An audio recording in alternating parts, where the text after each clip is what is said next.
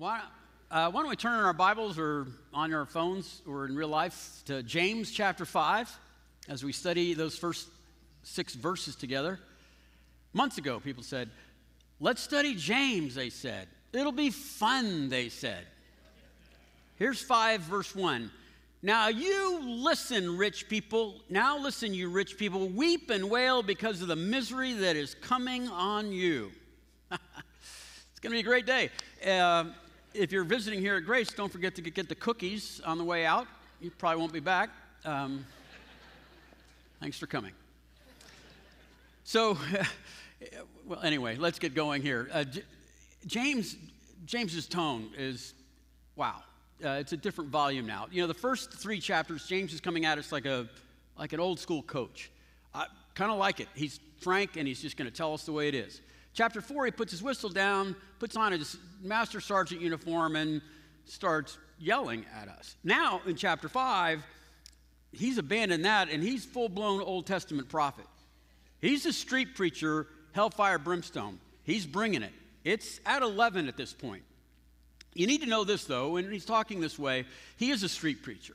He, he's kind of changed the audience somewhat. Most of the scholars will tell you in this paragraph, he's talking to non believing, wealthy people that were needing to be preached to.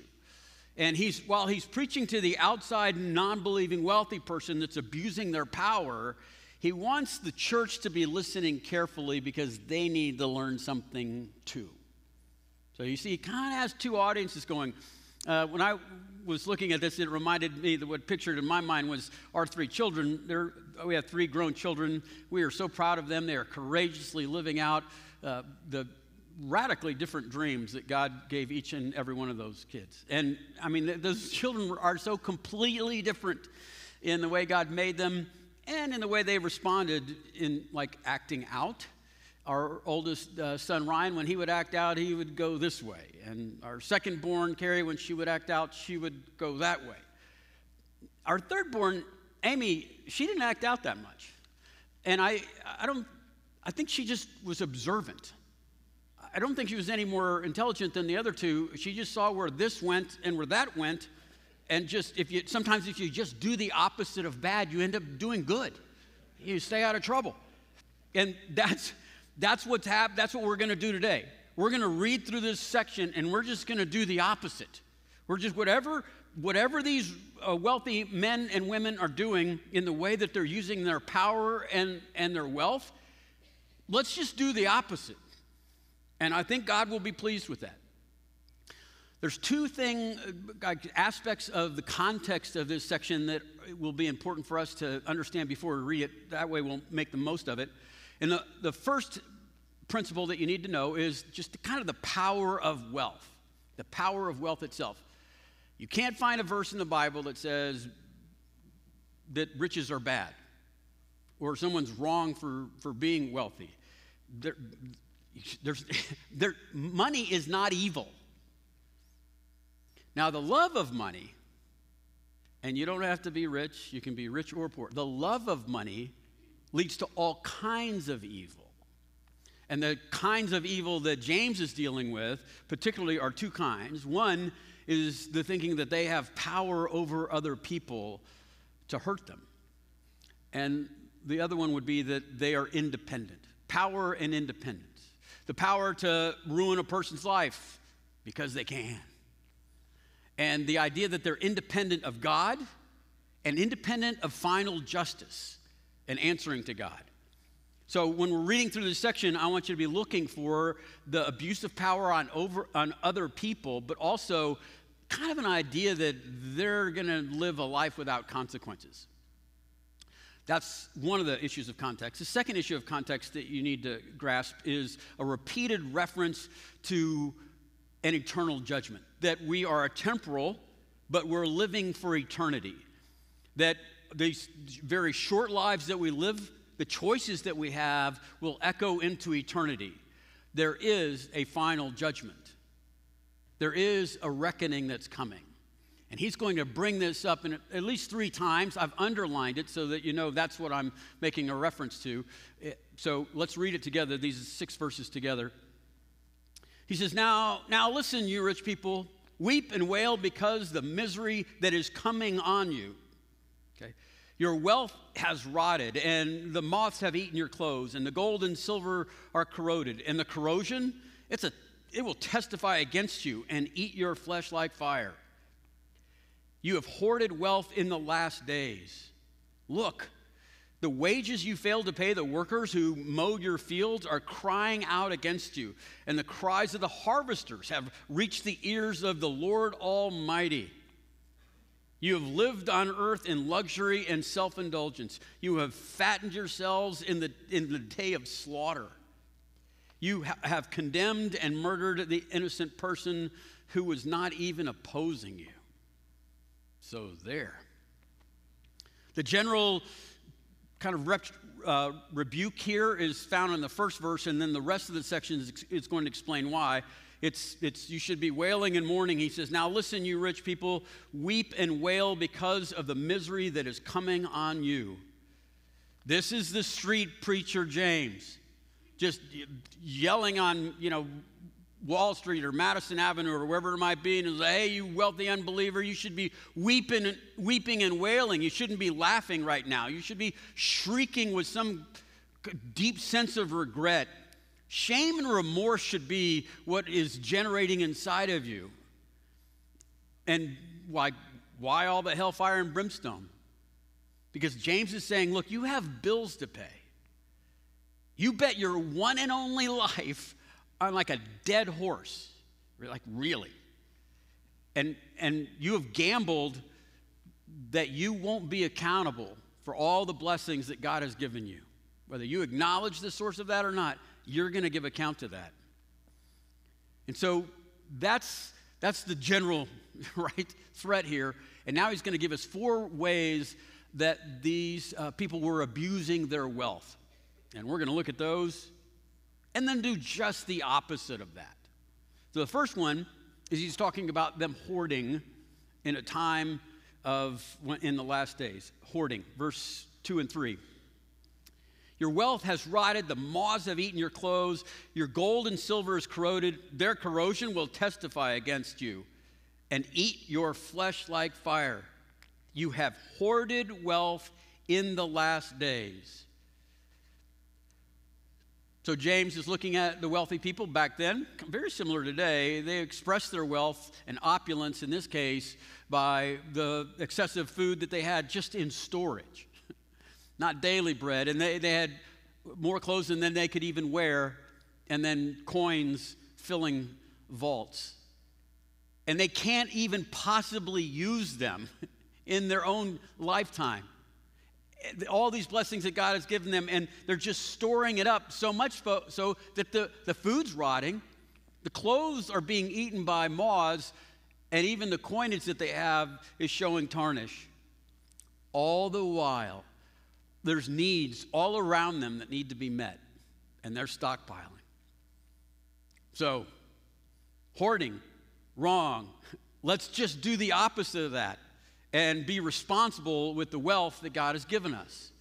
Be responsible, be insightful, think forward. Don't be like the, the poster child for this right here is Ebenezer Scrooge. We know that story, Charles Dickens, right? Christmas Carol. Or you're looking at this man and you're saying, Look, Ebenezer, what are you going to do? Like, what's gonna, what are you going to do with all of that wealth, all that gold? I mean, you like you're so old. We already have a headstone carved for you. We're just waiting for the month to carve into the end of it. Meanwhile, you're paying your employee as little as possible. All the while, you're mounting up gold coins for what purpose? And all the while, there's Tiny Tim just needing, just needing a little help financially, and the boy could walk again.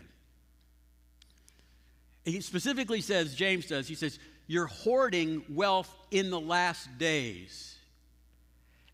And the point is that, like, there's a important, eternal work to be done. We're running out of time here. There is a cause that's everlasting. We do have a command from a king on high. And you're doing what? when Jesus spoke in this area, he talked about laying up your treasures in heaven And the idea was that we are, we are only stewards for what we have here. In other words, we don't own anything, we're just managing someone else's assets. And the way we manage those assets, we can send those forward to eternity. In other words, what we, what, what we save and invest in for the kingdom of God, can, we can be rewarded for ever, forever for that. And so, like, there's a difference between hoarding and saving and investing. Okay, uh, when it comes to like saving and investing, you use those resources that you have, and you say, "Oh, they they will be used for something." Not they might be used, but oh, they're going to be used. When people hoard, they're never going to be used. People that save and invest do so for the purposes of God. They don't know what's going to happen in the future and want to have resources available for opportunities opportunities for the gospel, the, the message of God, to help people become like Christ in all of life, all around the world or just down the street. So they save and invest for the gospel's sake. They save and invest for opportunities to help people that are in need. Sometimes a tragedy. True victims need help and they need resources. People save and invest for godly reasons to help their families and their families in future. The idea here is that it's going to be used. Assets will be used for godly things. Hoarding, they won't, they, those, whatever, food or clothes Eh, or coins, they're rotting away. They won't be used, and if they are, if they ever are used, they're gonna, not going to be used for the benefit of others. Listen to the motive of a person that hoards and see if it's true in you. It's just the motive is I just need a little bit more. I need a little bigger pile and then and then something so don't hoard do the opposite live like you're an eternal being because you are where your investments echo into eternity and make eternal consequences. Be responsible. Let's be responsible. Let's not hoard let's be responsible. That's what we can learn from this section. The second abuse of wealth and power comes in the next sentence. He's talking about cheating people, particularly the most vulnerable. In verse 4, it starts off Look, look at the wages you failed to pay the workers who mowed your fields and are crying out against you. And the cries of the harvesters have reached the ears of the Lord Almighty. Now, in the context of this, he's talking about what we would call day laborers or even migrant farmers. And the, it, it would mean a person that, that, was, that, that had so little assets in, or they had no assets. They were so impoverished that every day that's what they lived on. They could not save. And so if you didn't pay them that day's wage, their family didn't eat. And the idea of, of caring for people that are giving you services and are particularly those that are less fortunate than you, when you have assets and resources, goes like caring for those people goes all the way back to Moses. when Israel is being uh, given a constitution in Deuteronomy, it says, Do not take advantage of a hired worker who is poor and needy, whether that worker is a fellow Israelite or is just a foreigner residing in one of your towns, pay them their wage each day before the sun sets because they're poor and they're counting on it. Otherwise, they might cry out to Yahweh against you and you will be guilty of sin. That value and that judgment was mentioned by Isaiah talking to Israel, and then later Malachi as well. And then here comes James saying, This is what evil looks like. This is an abuse of wealth and power. Here's a, a great summary from a, a, Bible scholar, William Barclay. It is the, the teachings of the entire Bible in, in its every part that the Lord of the universe is concerned with the rights of the laboring man. I want to mention here that these laborers are not crying out to, I'm going to talk to the manager. They're crying out to God Almighty talk to you about it, that in just a minute. I want to emphasize here that the first application is like, let's not cheat people that we owe money to. You know what? Let's do the complete opposite of that. Let's be generous. as generous as we possibly can be. The crime here is that they, the, the person is using people because they love money. So just do the opposite of that. love people and use money. Use money to show them that you love people. So everyone that comes to work at your house or fixes your car, whatever they ask, pay them. If they do, uh, if you're really impressed with that, tip them. I would suggest you tip them big. When someone comes to trim your trees or paint a room, make them glad that they came to your house. Have them bragging about you being the person that's giving them cash. I started doing this a few years ago because I watched friends of mine do this. It is fun to see on their face, what? And you go, yep, I want you to be happy that you served at this address. First application don't cheat a, a laborer, bless them. Be generous every chance you get. But there's a second application here it's for the laborer itself. Maybe you're on the receiving end of not getting the check that's due to you. He, James is not being subtle here. He says, Your prayers are being heard. And I want you to see, like, the multiple ways he's going to express this. He's going to show that there's two things crying out, not just one. The wages are crying out, and the laborers are crying out. And they're not crying to Jehovah Jireh. That's the title of God. God provides. Oh, dear God, provide for me. These cries are being heard by God Almighty. Look what verse 4 says again. Look, like, wake up.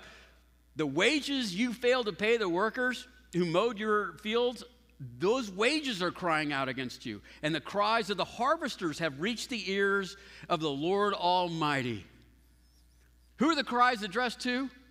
The Lord Almighty. Let's say it a different way the Lord Sabaoth, in the Old Testament Hebrew. The Lord of hosts. Still don't know? It's the Lord of the armies. They're calling out to the God of war, and he's listening. This is, there's only two times where God Almighty, that, phrase, that, that title, is ever appealed to in the New Testament and the other one is just quoting the Old Testament. This is the only time it's actually applied.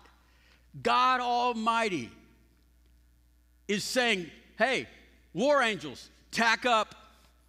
There's some, there's some brothers and sisters that aren't getting paid, and I'm hearing their prayers. When someone appeals to God Almighty, the Lord Sabaoth, they're appealing to the sovereign, all powerful God of the universe. So, if you're that laborer, your wages are crying out, and God Almighty is hearing that as well. It may appear that you don't have a defender here, but you do. God hears. God Almighty is going to defend you. So, look, let's don't cheat people that we owe money to. Let's do the opposite. Let's like let's act like we're not from here, that we're just on temporary visas. And we're just gonna, like, since we're here for such a short time, we're gonna give and we're gonna be generous every chance we get.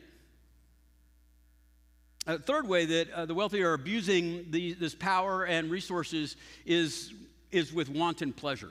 Now they're going to not act like they're a god, they're going to act like they're a dog. He says, you who have lived on earth in luxury and self indulgence, you have fattened yourselves in the day of slaughter.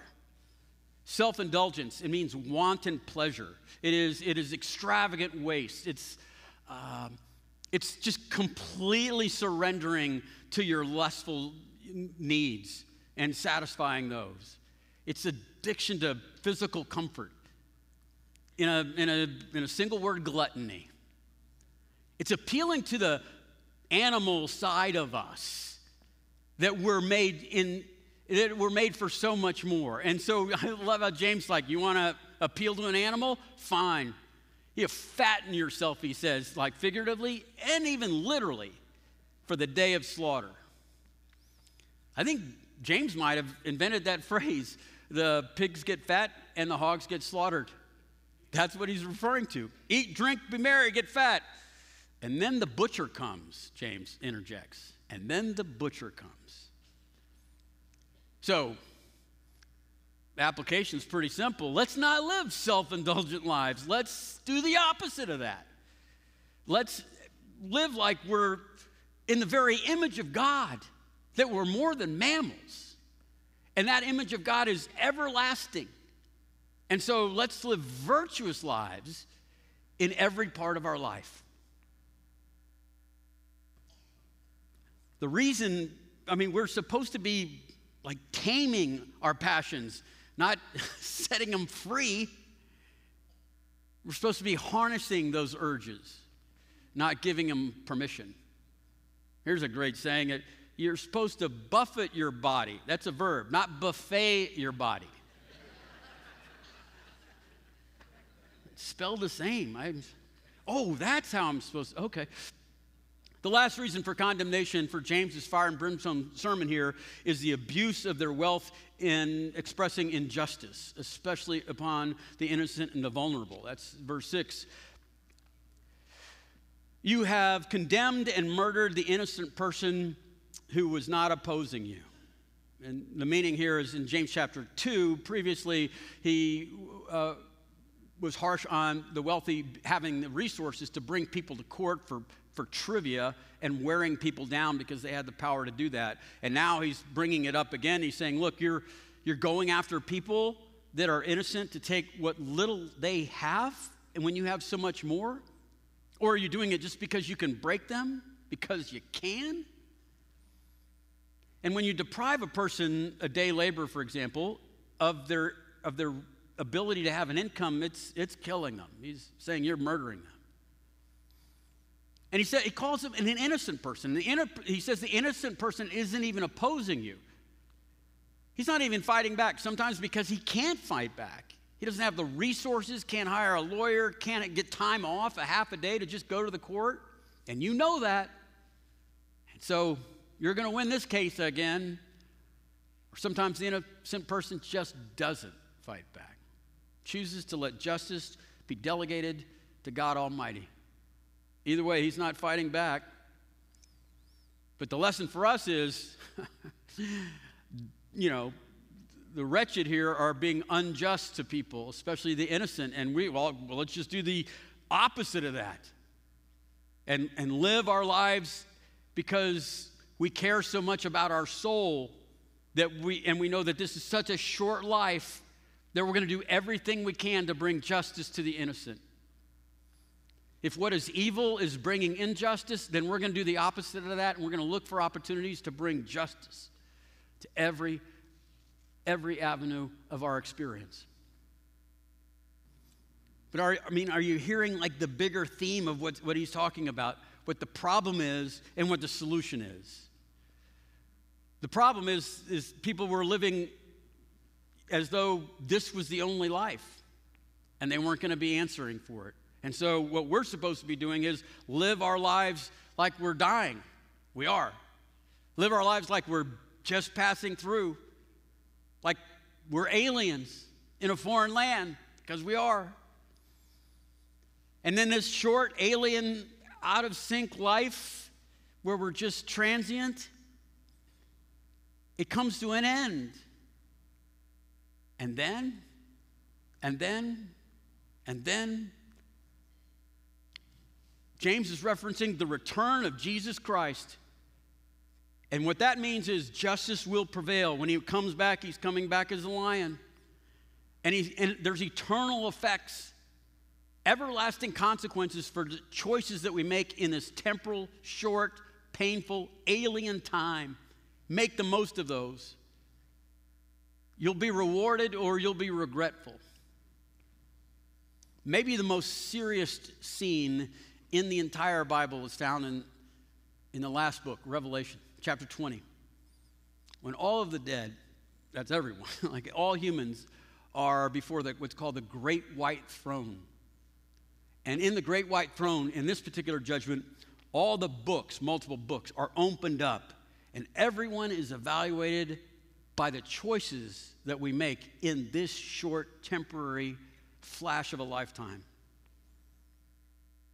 And if there's justice that is lacking in this life, justice will prevail in the next time.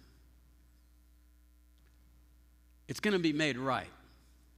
You want to make sure you're living this life so that you're rewarded for being part of making it right in this life. Jesus talks about this like divine judgment. He tells a story to help us, you know, grasp it. He tells a story of, of a rich man, and he won't even give him a name, but it's almost the exact audience that James has here. Someone using their wealth and power for their own benefits in multiple ways. And then another man, his name is Lazarus. And Lazarus is a, a very sick, uh, poor, starving individual. And while, you know, the, the fat rich guy is dining big, right, opulent and hoarding, Lazarus is literally begging for crumbs off of his table. And the rich man ignores him. They both end up dying, and Lazarus goes to heaven, and the rich man goes to Hades and is tormented. And he calls upon Father Abraham to be his messenger to God and says, Look, like I, hey, I, this is, I can't believe this.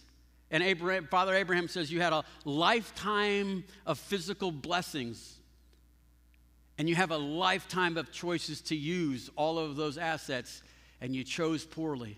And this is the effect. And so he realizes there's no changing his fate. So he says, Look, look, I have five brothers. You know, same income bracket, same choices. Send Lazarus back to them. They'll, they'll change, they'll repent. Abraham, Father Abraham says, No. So here's the thing Moses, it's written clearly. The prophets made it vivid. If they won't listen to the prophets or to Moses, they won't change. And the rich man said, Send Lazarus. They see a dead man raised, they'll repent. Jesus says this with a wink. He says, If they won't listen to Moses and the prophets, they won't be convinced, even if a man is raised from the dead. Jesus was raised from the dead, and people still ignore him.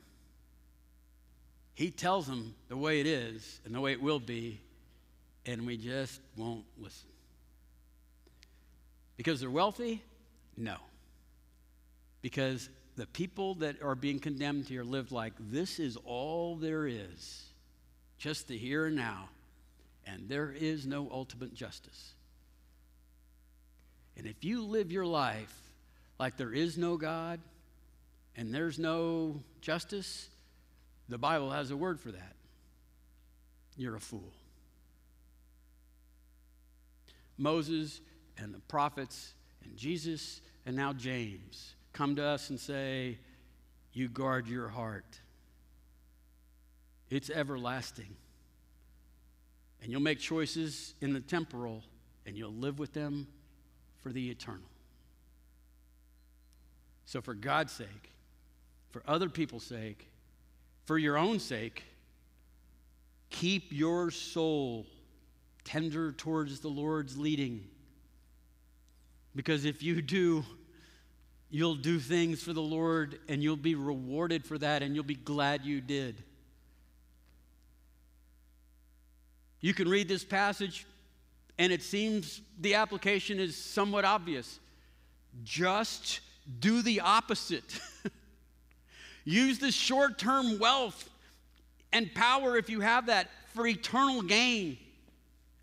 Save, invest responsibly for eternity. Like, be generous, like you're like giving out Confederate money and it doesn't even matter. be virtuous in every part of your life. Bring justice to every sphere of influence that you can. Because then, then, then, then, report card day. Have you ever had a report card where you just killed it and you couldn't wait to get home? Where you, like by God's grace, you're becoming like Christ in all of life, and you show up to the throne, the great white throne, and look, look. Because that life, the Bible says, will be crowned by the very King of all kings. That's a promise from the Bible. That's not wishful thinking. That's not from me. That's the way it will be. It'll be a great day. Live like that day. There's an Italian version of this. It's just a parable. It's, it's, it's the Christmas carol, except with better food, I guess. Uh, lead player there, well, one of the players is this, this wealthy landowner, and he's not known so much for his wealth as he is for his cruelty and his impatience. And one of his employees, we'll call him a slave, one of his, his slaves, his workers, did something wrong. Like they messed up a whole string of, of vines in the vineyard and is brought to, to the rich man. And, and the rich man said, You are the stupidest, dumbest person I have ever met. Sorry about the language. I'm just quoting the story. He goes, You know what? The rich, the rich man said, You know what? Do this. Like he grabs his staff. He goes, Carry this staff with you the rest of your life. And if you can ever find another person more stupid than you, then you can give him that staff. Well, the man was a little bit simple, and what he thought was, you know, what should have been hyperbole, he thought it was actually a to do list thing. So he went on a journey for two years looking for someone that more stupid than he is. He had some close calls. He almost gave it away, but turns out he was dumber than everyone he met. He ended up making his way back to the villa, and he was called to the home, the, the landowner's home, and actually into the, his bedroom. It wasn't just any bed; it was the landowner's deathbed. And so there the servant stands, and the owner says, This is the last time we're going to talk. I'm going on a long journey. And the slave said, Well, are you going to come back or are you going to return? He goes, No, there's, there's no returning from this. He said, Well, did you prepare a place for this long journey? And he said, No, I, I didn't. And then the, the dumb slave said, But you had a chance to prepare, right? And the rich man said, I had a whole lifetime prepared and many opportunities, and I squandered them. I wasted them. And so the foolish man said, So you're going on a long journey that you can't return from. You didn't prepare, but you had all the time in your life to prepare. And the wealthy man said, Yeah, that sums it up. And the foolish man grabs his staff and says, You should take this then, because you're the stupidest man that's ever lived. If you live your life as though there is no God and there's no final judgment, God has a word for that. You're a fool. But he also says this that if you look at your life as though you're in the very image of God, that you're eternal and everlasting, and this short stay is merely a way to show him that you are responsible for your gifts and talents and assets and resources and just life. When you see life that way and, and use all of those things to give glory to God and to make your life be an image, like a reflection of Jesus Christ in your life, you're going to be rewarded. It's a promise from God. He swears by his own name. You'll be glad you did. So, James is telling us this is what's right and real and true. Live this way without regret. It's not a bad passage after all. Let's pray. We can be that way. Lord, we are grateful for the clarity of James in this passage knowing that many of us in this room are wealthy, that we have assets that in the history of mankind could only be envied, even by kings. And so, knowing that, Lord, we, we want to hear this, uh, this brimstone sermon that's addressed to other people, and we're listening. We're eavesdropping. We're seeing that maybe we live that way as well. Lord, I'd ask that you'd give us a vision for eternity that you'd give us an impatience for the temporal, that we would look at souls as fellow image bearers, not to be used but to be enjoyed, and money and wealth and all these other things, those are to be used so that we might enjoy helping people become like Christ in all of life. Lord, I pray that we would be good stewards of every opportunity that you bring to us. That, that we would be people of valor and courage and, and wisdom, generosity, virtue, these attributes of, of godly men and women. Help us be that. We pray this in Jesus' name. Amen.